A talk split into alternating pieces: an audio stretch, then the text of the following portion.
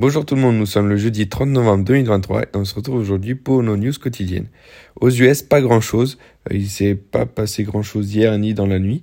En Europe, par contre, l'Allemagne publie une inflation préliminaire en baisse au niveau, que ce soit donc sur le mois précédent ou au niveau des attentes des investisseurs, donc plutôt bon signe. Et en France, on a également une baisse de l'inflation sur un an qui tombe à 2,9% sur le mois de novembre contre 4% sur le mois précédent. La Chine a publié un PMI manufacturier en dessous des 50, du seuil des 50 à 49,1 et un PMI service à 50,2. Donc plutôt des données assez décevantes puisqu'on est en dessous des attentes des investisseurs et qu'on n'a pas trop de nouvelles, en tout cas de bonnes nouvelles au niveau de l'activité économique chinoise qui donc souligne une reprise de l'économie. Là, au contraire, on est plus sur une stagnation qui est montrée notamment par les indices asiatiques. Au niveau du pétrole, aujourd'hui, on a l'OPEP+, qui se réunit. Donc, les pays membres se réuniront aujourd'hui afin de discuter au sujet des objectifs de production pour l'année 2024. Au niveau de la microéconomie, on a Veolia qui est retenue par EDF pour équiper des centrales nucléaires. Airbus qui va installer des capacités de combat électronique sur des avions allemands. Eiffage qui remporte la concession de 10 ports de plaisance de la rade de Toulon.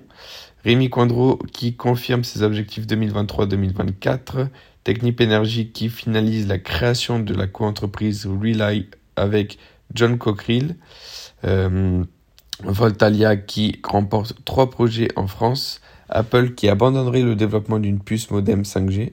Google, on a le gouvernement canadien qui a conclu un accord avec l'entreprise sur l'information en ligne, Walmart qui réduit ses importations en provenance de Chine et se tourne vers l'Inde, BMW et Mercedes qui vont créer une entreprise commune pour un réseau de recharge haute puissance en Chine, et le Deutsche Bank qui est, selon son président, qui est ouverte aux fusions et aux acquisitions, ABB qui prévoit une croissance de 6 à 9% de son chiffre d'affaires, Orsted qui obtient une licence pour un projet éolien en Corée du Sud et enfin ASML qui annonce le départ à la retraite de son PDG en avril et sera remplacé par Fouquet.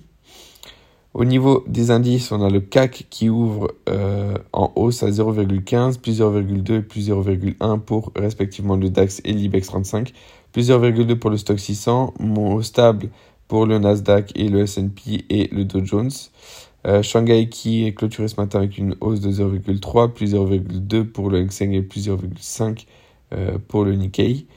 MSCI World est stable, Gold est stable et l'eurodollar est également stable, plus 0,7 pour le pétrole, moins 0,23 pour les 10 ans aux US et enfin le VIX est complètement stable. Donc voilà, c'était tout pour moi aujourd'hui et on se retrouve demain normalement avec des données d'inflation européenne et américaine qui seront publiées aujourd'hui.